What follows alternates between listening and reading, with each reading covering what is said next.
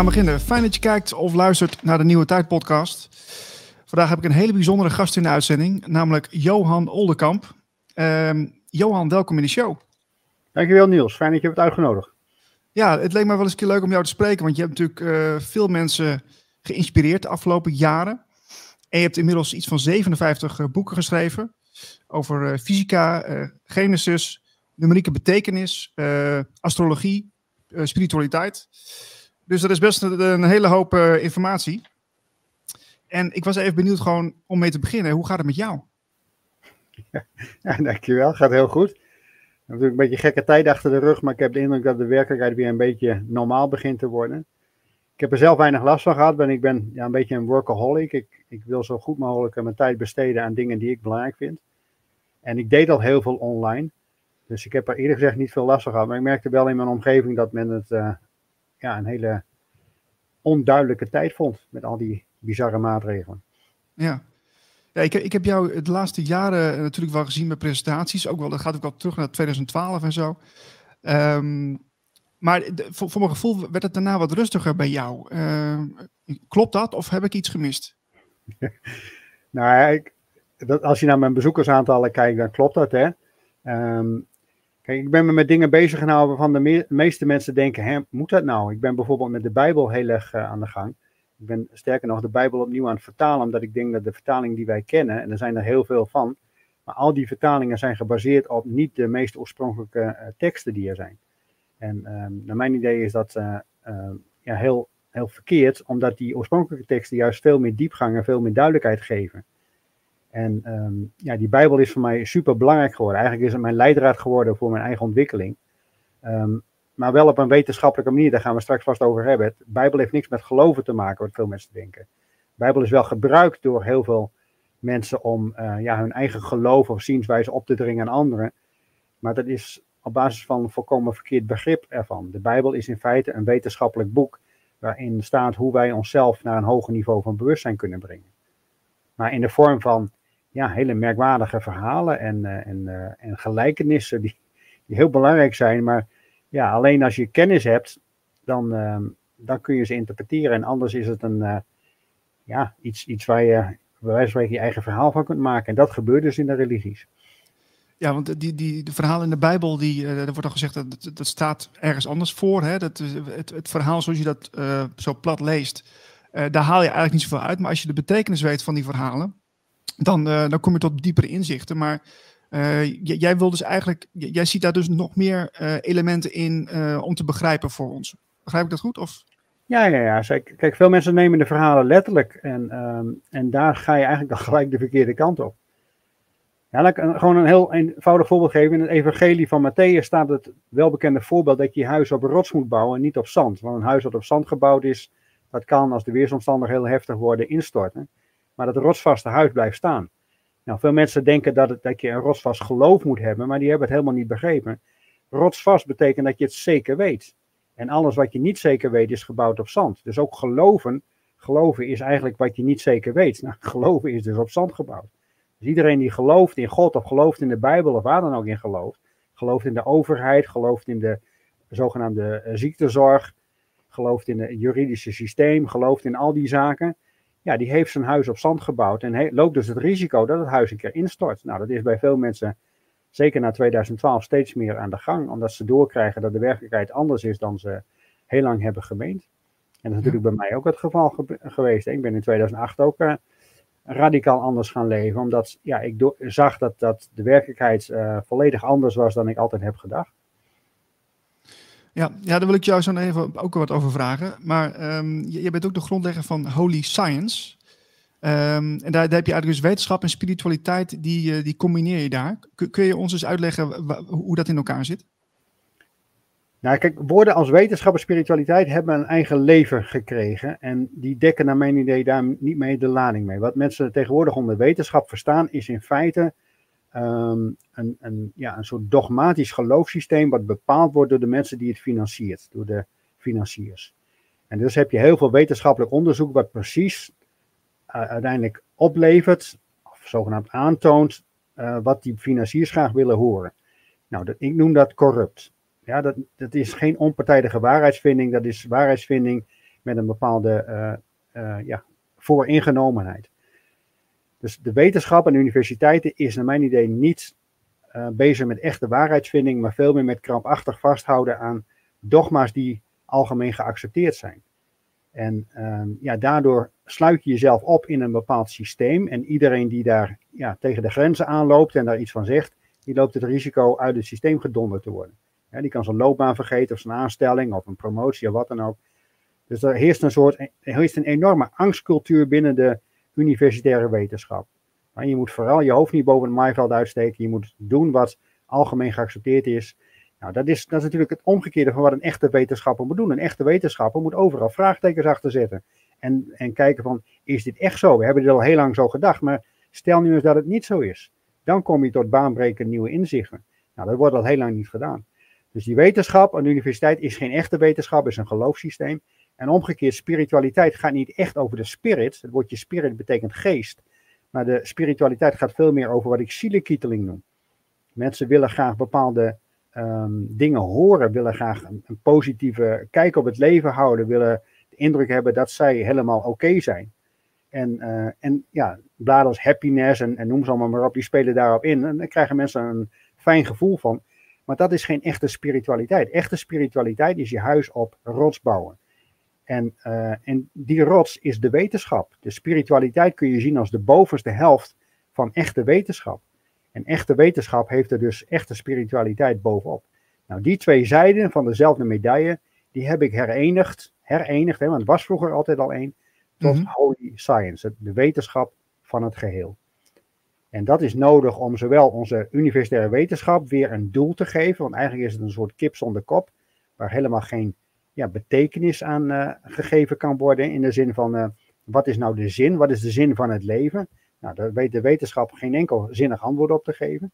Maar omgekeerd, spiritualiteit fantaseert er allerlei antwoorden op, die ook niet gebaseerd zijn op ja, rotsvaste feiten. Holy Science wil laten zien dat die twee dingen bij elkaar horen en dat je alleen dan kunt spreken van echte spiritualiteit en echte wetenschap. En bij de andere gevallen is het uh, ja, minder dan de helft. Ja, dat, kun je ook een voorbeeld geven van hoe die twee dan samenkomen? Uh... Nou de, de kern van Holy Science bestaat uit zes wetenschappelijke disciplines. En die zijn allemaal op elkaar gebouwd. De basis is fysica, wat we in het Nederlands natuur kunnen noemen. Ja, dus dat is begrijp, begrijpen hoe de materiële wereld uh, in elkaar steekt. Daarbovenop is chemie. We noemen het in het Nederlands ook wel scheikunde, maar eigenlijk is het scheidkunde. Het leren scheiden. Ja, sorry. Dus zo is het echt. Leren scheiden van stoffen en het weer bij elkaar brengen. Um, en daarbovenop is biologie. Dat zijn de drie uh, wetenschapsgebieden die we tegenwoordig ook de harde wetenschappen noemen, ook de beta-wetenschappen. Um, maar daarbovenop heb je psychologie, dat is de vierde. En daarbovenop heb je um, filosofie. En de allerhoogste, die noem ik aan het begin spiritualiteit, maar verderop in mijn opleidingsprogramma, waar we het misschien straks over kunnen hebben, noem ik het theologie. En dat zijn de zes, uh, de zes kerndisciplines van wetenschap. En nou, wat zie je nu? Dat, dat uh, filosofie staat bijvoorbeeld volkomen los van psychologie. Als je naar de universiteit gaat en je studeert filosofie, ja, dan leer je in feite alleen maar wat filosofen van uh, lang vervlogen tijden hebben bedacht. Dus het is meer geschiedenis van de filosofie dan dat je echt aan het filosoferen bent, dat je echt filosofie aan het toepassen bent. Ja, in de praktijk lekker met elkaar uh, inderdaad uh, of een casus inbrengen of, of gewoon iemand zelf laten filosoferen. Dat wordt ons helemaal niet meer geleerd. Nee, en, en het moet dus gebaseerd zijn op psychologie. En daar, dus ieder, laat ik het zo zeggen, iedere scheikundige moet voldoende weten van natuurkunde. Iedere bioloog moet voldoende weten van uh, scheikunde. Iedere psycholoog moet voldoende weten van biologie. En iedere filosoof moet voldoende weten van psychologie. Anders kun je die centrale pilaar niet optuigen. Ja, ik heb zelf psychologie gestudeerd. En letterlijk betekent psychologie de wetenschap van de ziel. Maar ik heb op de universiteit, universiteit in al die jaren dat ik er zat, eigenlijk niks geleerd over de ziel. Alleen in het eerstejaarsvak geschiedenis van de psychologie kwam het woordje naar voren. En verder werd ons verteld dat het een verouderd begrip was. Nou, dat vind ik merkwaardig, want het is, dat zou de kern van, de, van het vakgebied moeten zijn. De psyche of de ziel. Dus je leert in feite bij psychologie alleen maar wat er mis, is, mis kan zijn met je denken, wat er mis kan zijn met je voelen en hoe je allerlei ziektebeelden kunt uh, ontwikkelen of uh, uh, ja, zeg maar hoe je hersenen werken en alle verschillende onderdelen ervan. Die dingen komen aan bod. Maar het onderwerp ziel, wat is nou eigenlijk de ziel en waarom is de ziel zo belangrijk, ontbreekt in deze opleiding. Nou, Holy Science probeert dat soort dingen helder te krijgen. De, de, woorden ziel en geest zijn heel belangrijk binnen Holy Science, maar bijna niemand weet wat ze echt betekenen. Iedereen heeft er maar een eigen beeld van gevormd um, en is daarmee vervolgens aan de haal gegaan. Oké, ja, want je, hebt dus inderdaad een opleidingsprogramma nu ook op jouw website staan, pateo.nl. En uh, daarin zijn er dus de vijf niveaus, zag ik staan. Hè? Dat zijn de niveaus die je net benoemde, neem ik aan. Ja, er zitten nog twee boven, maar het begint inderdaad bij deze vijf. En uh, als je bij vijf bent, dan vind ik dat je al heel ver gevorderd bent. Um, maar ik probeer op een gestructureerde manier um, de wetenschap van het gehele, of je mag het ook spirituele wetenschap noemen, of wetenschappelijke spiritualiteit, die, die basisprincipes daarvan probeer ik gestructureerd over te brengen. En uh, ja, iedereen kan voor 17 euro kennis maken met dit opleidingsprogramma. Krijg je vijf video's en een e-book. En uh, kun je kijken of het naar meer smaakt. Ja. Zijn er nog veel mensen die zich hebben aangemeld?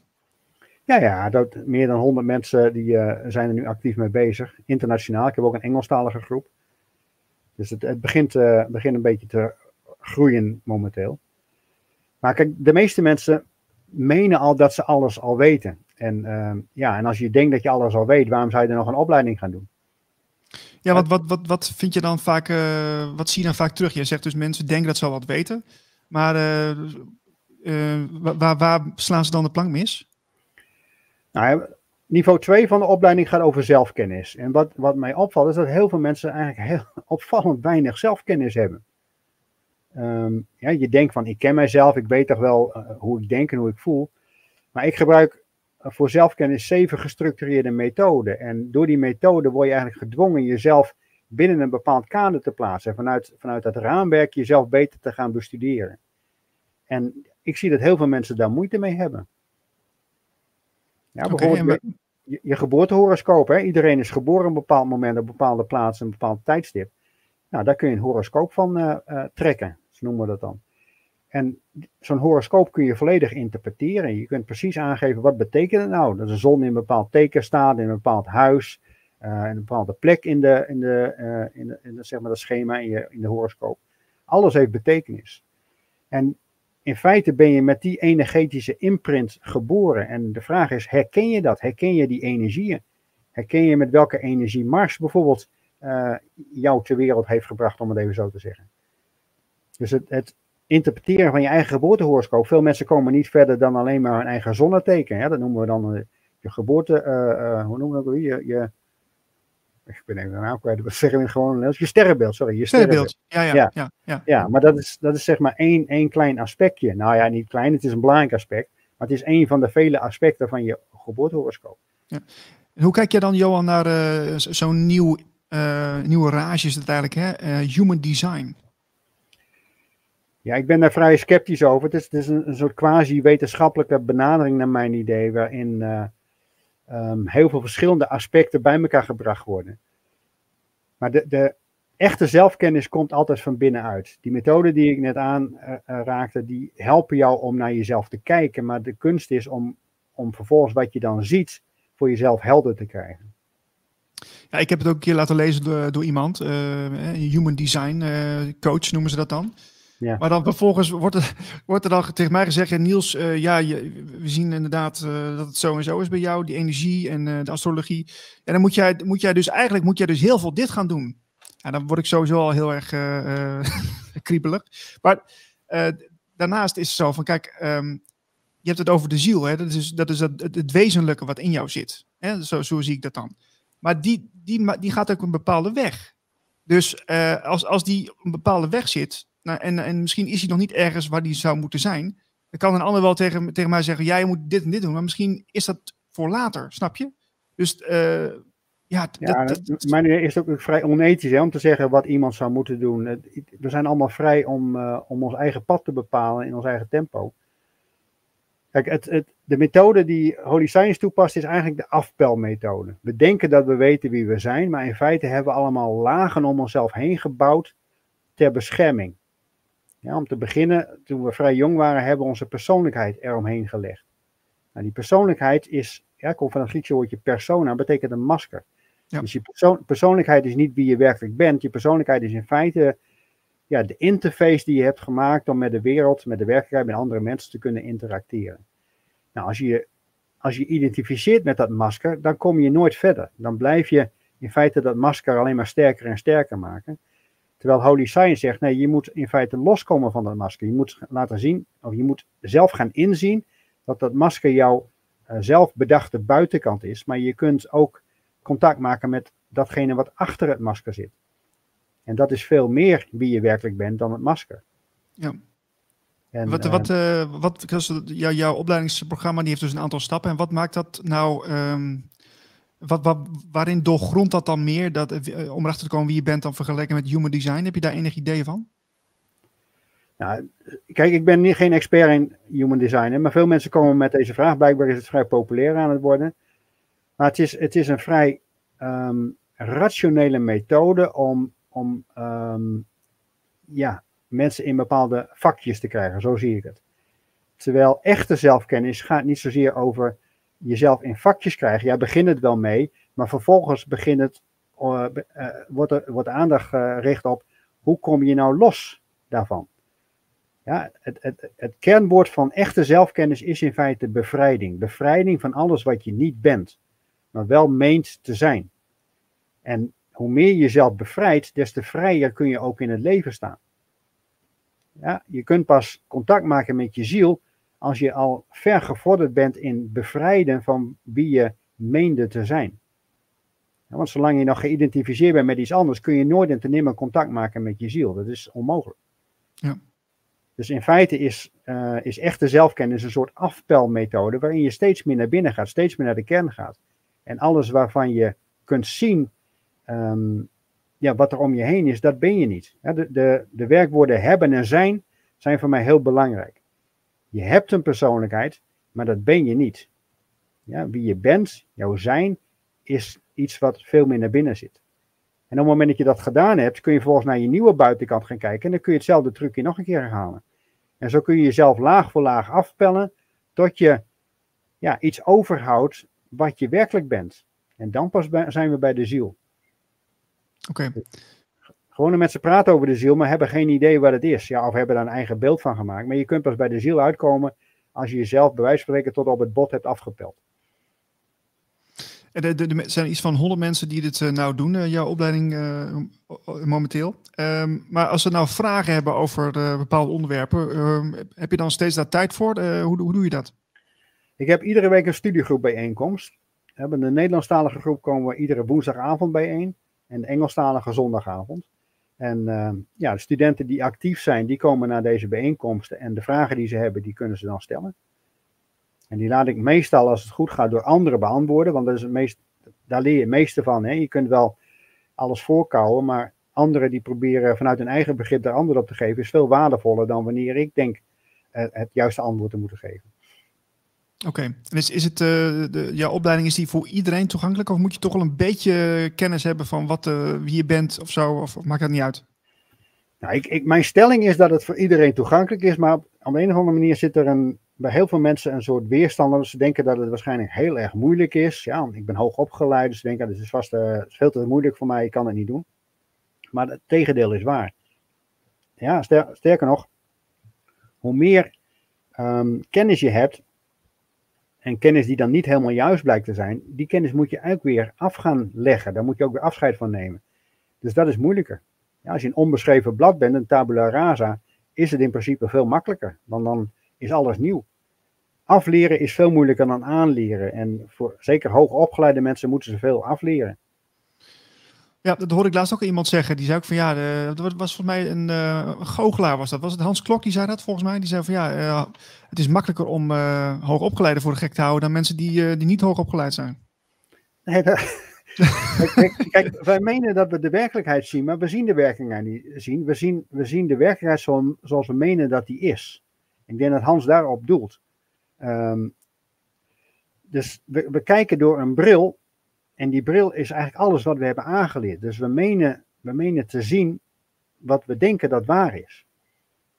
En ja, dat, daar, daar kunnen we heel diep op ingaan. Dat is een heel psychologisch onderwerp dit.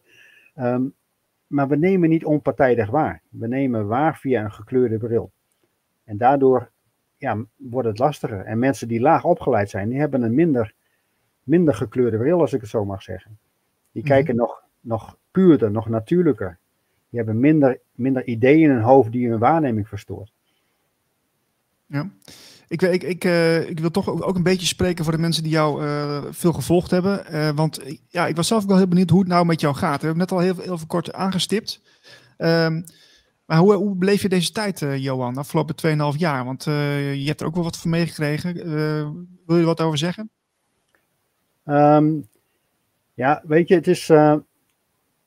Wacht even, waar ben je? Ik ben allemaal aan klikken. Het is, ehm, het is lastig, hè? Want kijk, het trekt, wat ik gemerkt heb, het trekt je energie weg. Er is een, een, een zoals ik het zie, hè, een groep mensen die meent dat er een groot probleem op deze planeet is. En die hebben daarvoor een oplossing bedacht. En die oplossing zijn ze aan het uitrollen. Ja, maar als je het dan uit, uitlegt aan mensen die er niks van af weten, dan word je onmiddellijk in de hoek van complotdenkers ge- geduwd. Omdat ze denken dat wat je vertelt zo, zo absurd is, dat kan volstrekt niet waar zijn. Ja, welke mensen bedenken nou zo'n demonisch, zo'n duivels plan? Dat gaat er bij hen niet in. Nou ja, we, we zien wel dat het is gebeurd. We zien dat er, dat er allerlei draconische maatregelen zijn getroffen voor iets wat in feite niet of nauwelijks besmettelijk was. En als mensen al besmet waren, met wat het dan ook was, ja, dan was de overlevingskans buitengewoon hoog. Ja, vergelijkbaar met een gewone griep. Dus waarom hebben we, hebben we zoiets gedaan voor, voor iets wat in feite niet anders was dan een seizoensgebonden griepje, om het zo te zeggen? Mhm. Nou, dat kan volgens mij alleen maar omdat er ja, machten achter de schermen zijn die eh, dit hebben doorgedrukt. Nou, en als je daar verder in verdiept, dan, dan is het ook niet zo moeilijk om daar namen bij te noemen en, en, en aan te geven hoe dat allemaal ontstaan is. Maar je wordt wel weggezogen in hun energie, want hoe meer aandacht je geeft aan het plan van, van deze duistere kliek, om het zo maar te zeggen, hoe meer je bij je eigen kracht vandaan wordt gehaald. Dat maakt het lastig. Kijk, het, het voordeel hiervan is, was net als bij 9-11. hè, 9-11 was ook een zeer ingrijpende gebeurtenis, maar 9-11 heeft ook heel veel mensen ehm, laten wakker worden, om het zo te zeggen, maatschappelijk wakker worden, in de zin dat het officiële verhaal op geen enkele manier waar kan zijn. Ja, iedereen die er even zelf onderzoek naar doet, die snapt dat twee vliegtuigen niet tegen wolkenkrabbers kunnen aanvliegen en dat ze even later, ja, als het ware volledig verdwijnen. Want er was bijna niks meer over toen ze ingestort waren. Ja, behalve de paspoorten natuurlijk. Hè? Ja, dat soort dingen, ja. Dus er zijn, zijn, maar 9-11 was dus een, een zeer verschrikkelijke gebeurtenis, hè, laat ik er heel duidelijk over zijn. Maar het heeft ook heel veel mensen de ogen geopend over ja, dat er blijkbaar zulke sterke machtsstructuren zijn die, die dit voor elkaar krijgen. En vervolgens de media volledig kunnen controleren door steeds maar weer hetzelfde verhaal te laten vertellen. En iedere, ja, ieder ander geluid als het ware geen podium te bieden. Nou, dat is nu ook weer gebeurd met, met ja, de zogenaamde COVID of corona, of hoe je het wil noemen. Ook hier werd bijna geen tegengeluid eh, eh, naar voren gebracht door de mainstream media. En alle overheidsinstanties die werkten hierin mee. En universitaire instellingen durfden daar geen kritische vragen te stellen. Terwijl het wetenschappelijk helemaal nergens op gebaseerd is. Er is geen enkel feit eh, aangedragen wat zeg maar eh, ondersteuning kan geven voor wat er alle, allemaal is doorgedrukt. Dus het is, ja, het is één grote hoax in mijn ogen. Ehm, is dat erg? Nou ja, ja, dat is erg, maar het is ook weer niet erg in de zin dat heel veel mensen daardoor in feite gedwongen zijn om te realiseren van, hé, hey, wacht eens even, de media is helemaal niet onpartijdig. Hey, wacht eens even, de politiek dient helemaal niet onze belangen. Hey, wacht eens even, die universitaire wetenschap, ja, met name de virologie, dient in feite de belangen van de farmacie en niet van de mensheid. Nou, zo zijn er veel meer dingen op te noemen. Dus dat is de keerzijde van, van ja, deze absurde tijd, dat, dat nog veel meer mensen wakker zijn geworden, om het zo te zeggen. Ik noem het maatschappelijk wakker. Uh, en doorhebben van, ja, de, de spelen krachten die uh, in feite de baas zijn. En wij hebben in feite als mensheid heel weinig te vertellen, als wij luisteren naar die de officiële machthebbers. Ja. En het, nu ga ik uh, even uitzoomen, want uh, dat heb jij in jouw presentatie al veel vaak gedaan, hè? hoe het universum in elkaar zit. En de, maar als we nou eens kijken naar de, de, deze specifieke tijdsperiode waar we in zitten, dan zie je ook eigenlijk dat die machthebbers, om ze maar even toch te noemen, die, die, hebben ook, die spelen ook een rol. En die rol, die, wat je ook net zette, die, die, zorgt er ook voor dat mensen dus sneller wakker worden. Dus in die zin is het ook al, kun je er ook wel weer uh, misschien ja, toch op een bepaalde manier liefdevol naar kijken. Ja, ik wil niet uh, zweverig of, of, of zo worden, maar dan heeft dat ook alweer zijn functie. Ja, precies. En functie is een, is een kernwoord hier, want alles heeft een functie. En we moeten dus de, eerst de functie begrijpen. We hebben heel vaak de neiging om iets weg te willen werken, wat dat dan ook is, zonder dat we de functie ervan kennen. En als we dat doen, ja, dan maken we in feite het probleem groter, want die functie is er niet voor niks. Ja, dan komt er iets anders voor, voor diezelfde functie in de plaats. Dus blijkbaar hebben wij als mensheid behoefte aan een, ja, een autoritaire macht die vertelt wat wel en wat niet goed is. Voor mij is dat is een duidelijke hint dat we moeten zorgen dat we ons bewustzijn naar een hoger niveau brengen waarin we dat niet meer nodig hebben. Mensen met een heel laag bewustzijn, die hebben anderen nodig die, vertel, die hen vertellen wat wel en niet mag. Maar als je zelf een hoog bewustzijn hebt, ja, de keerzijde van hoog bewustzijn is dus ook veel meer verantwoordelijkheid. Maar als je dat aandurft, als je dat aan kunt, als je die verantwoordelijkheid kunt dragen, dan heb je niet meer mensen nodig die jou vertellen wat wel en niet kan. Ik heb in 2009 besloten om mijn zorgverzekering op te zeggen, omdat ik vond dat ik zelf voor mijn eigen gezondheid moest gaan zorgen. Ik wilde niet dat de overheid voor mij bepaalde welke behandelingen wel vergoed werden en welke niet. Ik had daar een hele andere kijk op en ik zag toen al de belangen van de farmacie erachter. Dus ik ben daarmee gestopt en ik heb nog steeds geen zorgverzekering. De overheid vindt dat niet goed. Ja, de overheid blijft mij maar lastigvallen met deurwaarders en allerlei andere ellende. Maar ik hou voet bij stuk omdat ik vind, ik ben zelf verantwoordelijk. Ik noem dat zelfverzekerd. Ik ben zelfverzekerd, ik verzeker mijn eigen gezondheid. En als ik rekening moet betalen, betaal ik die gewoon direct vanuit mijn eigen portemonnee. En niet via een, uh, een tussenpersoon, een, een, zogenaamde verzekeraar. Ja. Ja, dat, ja. Wat, kijk, het is ook een hele uitdagende tijd natuurlijk. En steeds meer mensen gaan dat dan inzien. En dan denk ik ook van ja, op een gegeven moment als je snapt wat er nou echt aan de hand is op, op verschillende terreinen, dan, dan moet je eigenlijk naar de oplossingen toe. En, en uh, heeft niet spe specifiek iets te maken met, met uh, positiviteit, maar gewoon pragmatisch naar de oplossing toe. En, en er zijn heel veel mensen op dit moment die, die zijn ermee bezig. Hè? Met nieuwe scholen, nieuwe economie, nieuwe munten, noem het maar op. En dat zie ik dus ook bij jou. Jij, jij, jij koppelt dus spiritualiteit en wetenschap aan elkaar. Om daar ja, eigenlijk een individueel groeiproces te laten plaatsvinden.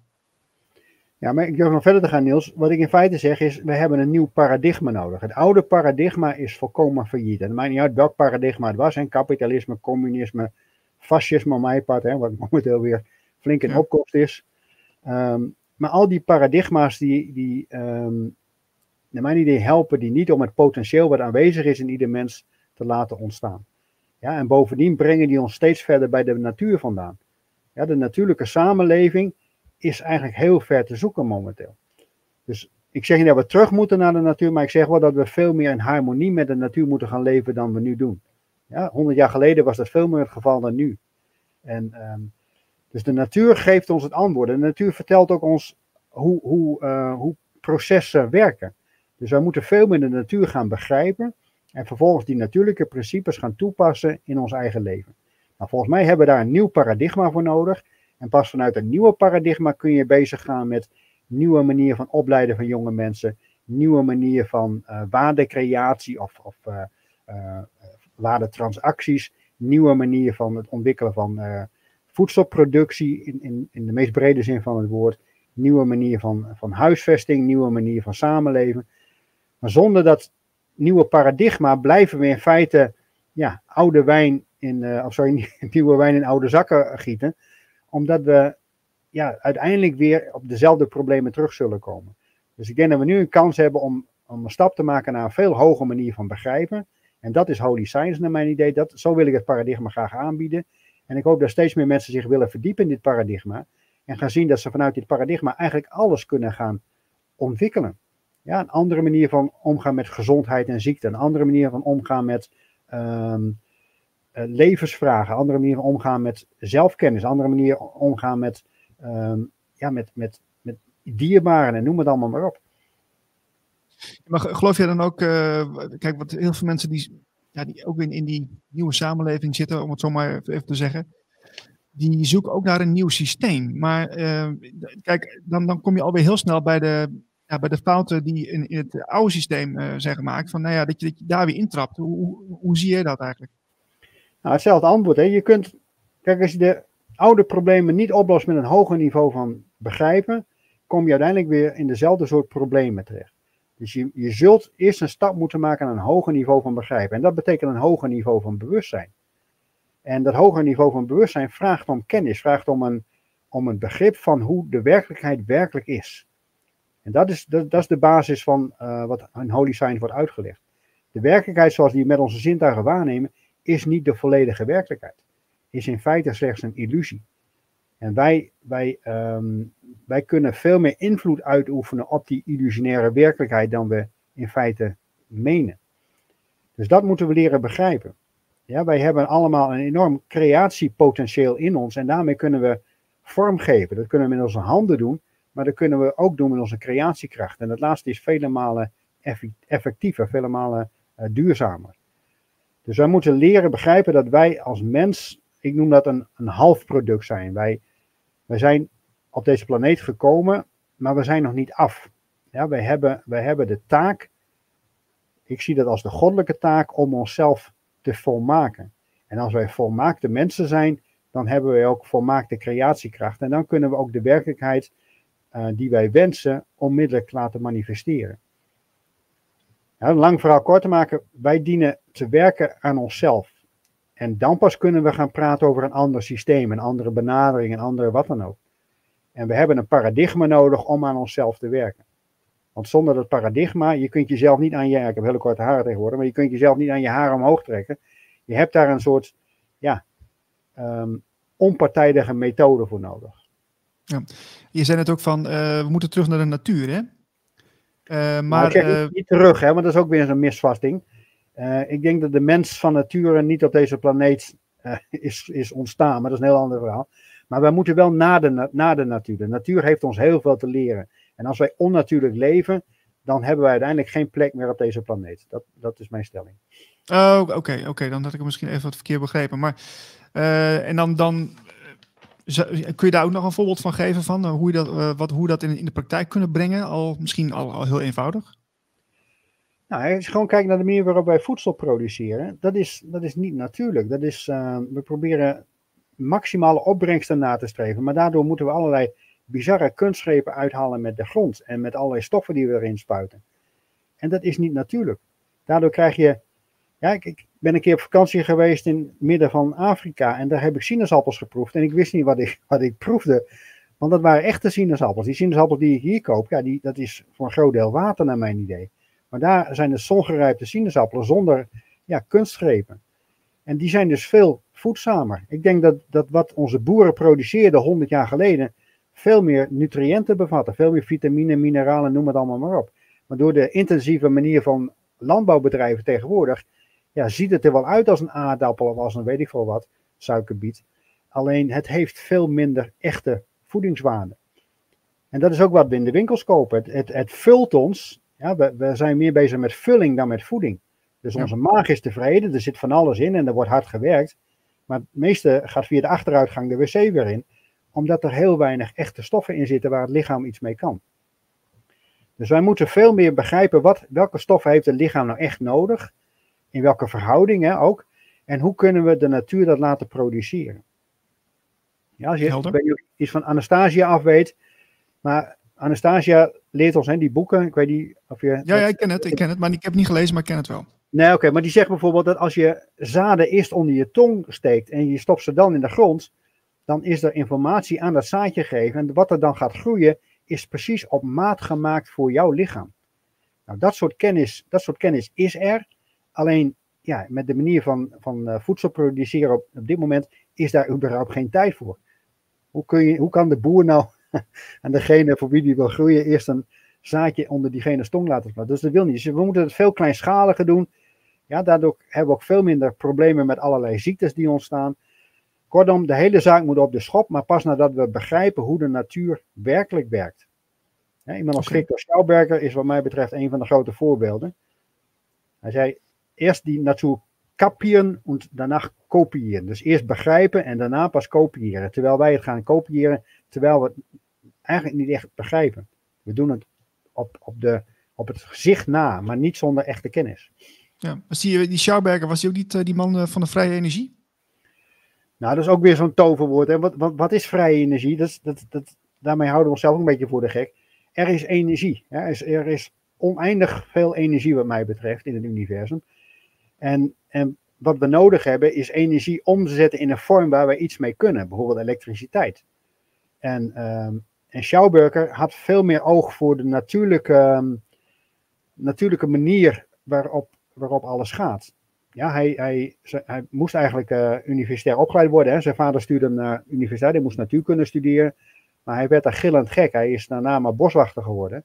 Want hij, hij wilde in de natuur zijn. En, en simpel door gewoon te kijken hoe de natuur werkt, kwam hij tot heel veel ontdekkingen. En dat is nodig. Wij moeten begrijpen hoe de natuur werkt. Waarom een meanderende rivier nodig is voor de vitaliteit van water bijvoorbeeld. En waarom de kwaliteiten van water, uh, wat, wat gevitaliseerd is, wat, uh, wat zeg maar gemeanderd heeft bedoel ik, waarom dat hoger is. Onze, onze materiële blik herkent heel veel eigenschappen van dat water niet, omdat we puur materialistisch kijken. Maar we moeten kijken met een andere bril. We moeten kijken naar zeg maar, de levendigheid. En dat gaat voorbij de materiële um, eigenschappen. Ja, maar dat is, dat is eigenlijk al een van de eerste um, hijacks, zou je kunnen zeggen. Dat we, niet, dat we niet meer kunnen zien. Hè? We, we, zien dus eigenlijk met een hele materialistische blik, zeg jij. Waardoor we dus gewoon de, de, de kern van de zaak al niet meer eens kunnen vatten. Nee, en waar we net in het begin ook al over hadden. Hè? De mensen die een intellectuele bril op hebben, die zien het niet meer. Maar Schauberger, die, die had van nature al een andere bril. En die kon met die natuurkundebril die hij die op de universiteit aangereikt kreeg, kon hij helemaal niks. En hij is met zijn eigen bril weer gaan kijken. Nou, hij heeft de meest fantastische dingen ontdekt.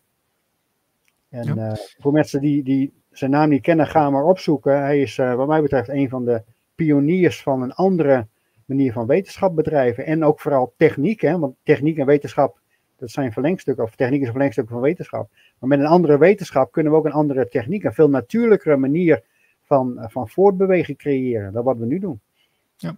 Ik zag je laatste video en daar had je het over taal. Dat daar heel veel in zit. Hè? Je kunt, je kunt natuurlijk over woordspelletjes hebben, maar uh, de betekenis achter taal. Uh, uh, wordt dat ook een, een speciale reeks die je gaat doen? Nou, ik ben er ooit mee begonnen hè, met een videoreeks over de taalpurist. En waarin ik me druk maak over heel veel woorden die verbasterd zijn of die niet helemaal meer juist gebruikt worden. Ja, we zeggen bijvoorbeeld, het is zo heet dat de mussen van het dak vallen. Maar dat is een verbastering. Oorspronkelijk was de mossen vallen dood van het dak. Ja, de, de, de, dus, dus en meer van dat soort dingen. Dus in, ik onderzoek alles, hè, zo noem ik mezelf ook, een onderzoeker, een allesonderzoeker of een allround onderzoeker. Um, en in heel veel van mijn werk kom ik ook taaldingen tegen. Ik ben heel veel bezig met, met andere talen, hè, met name Engels, maar ook uh, Grieks en Latijn.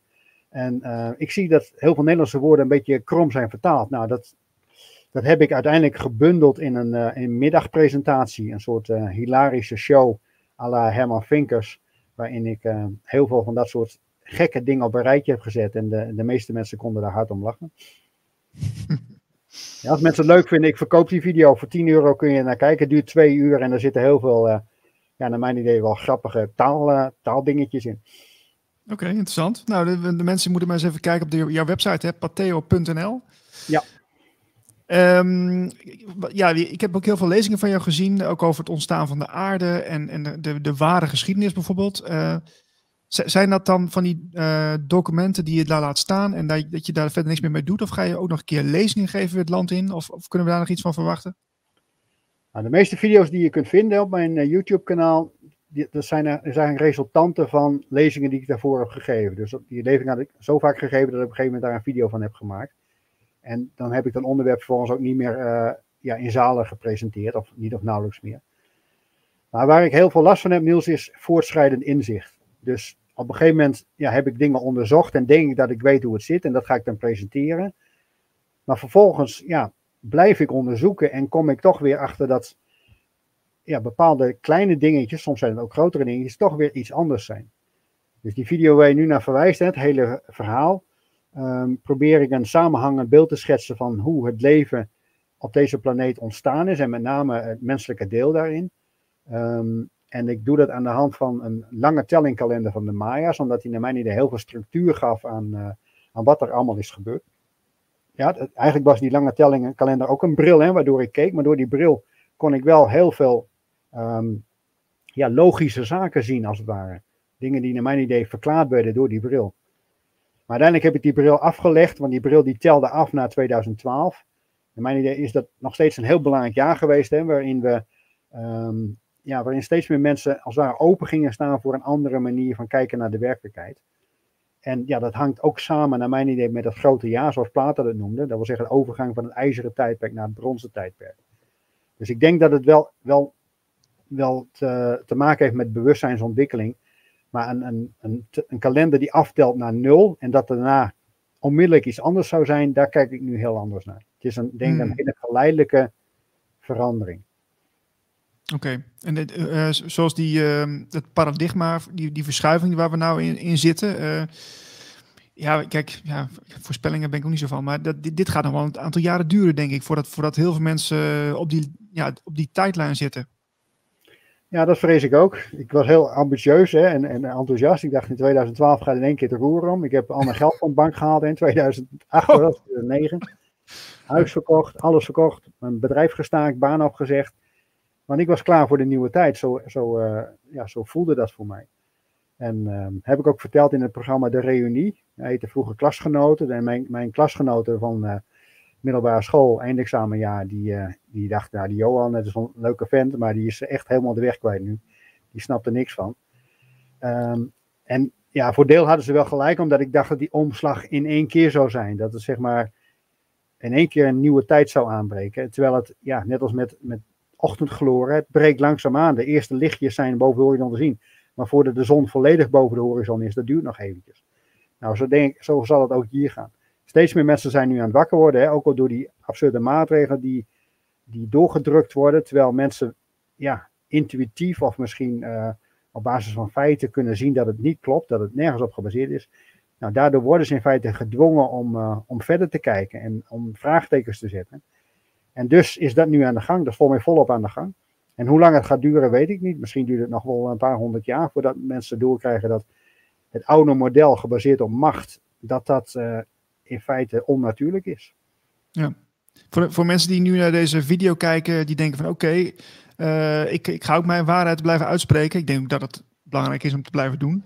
Eh, maar ehm, heeft het, denk jij, eh, zin om eh, mensen steeds te confronteren? Dat, ze- dat, ze, dat ze worden gemanipuleerd, hè? dat wakker schudden? Heeft dat zin? Nou, een beetje sturende vraag, maar je hebt gelijk, het heeft geen zin. Zo ben ik wel begonnen. Hè. In het begin van mijn lezingen, in 2008, 2009, 2010, zat er nog een heel erg, ja, een soort dominee Johan eh, op het podium.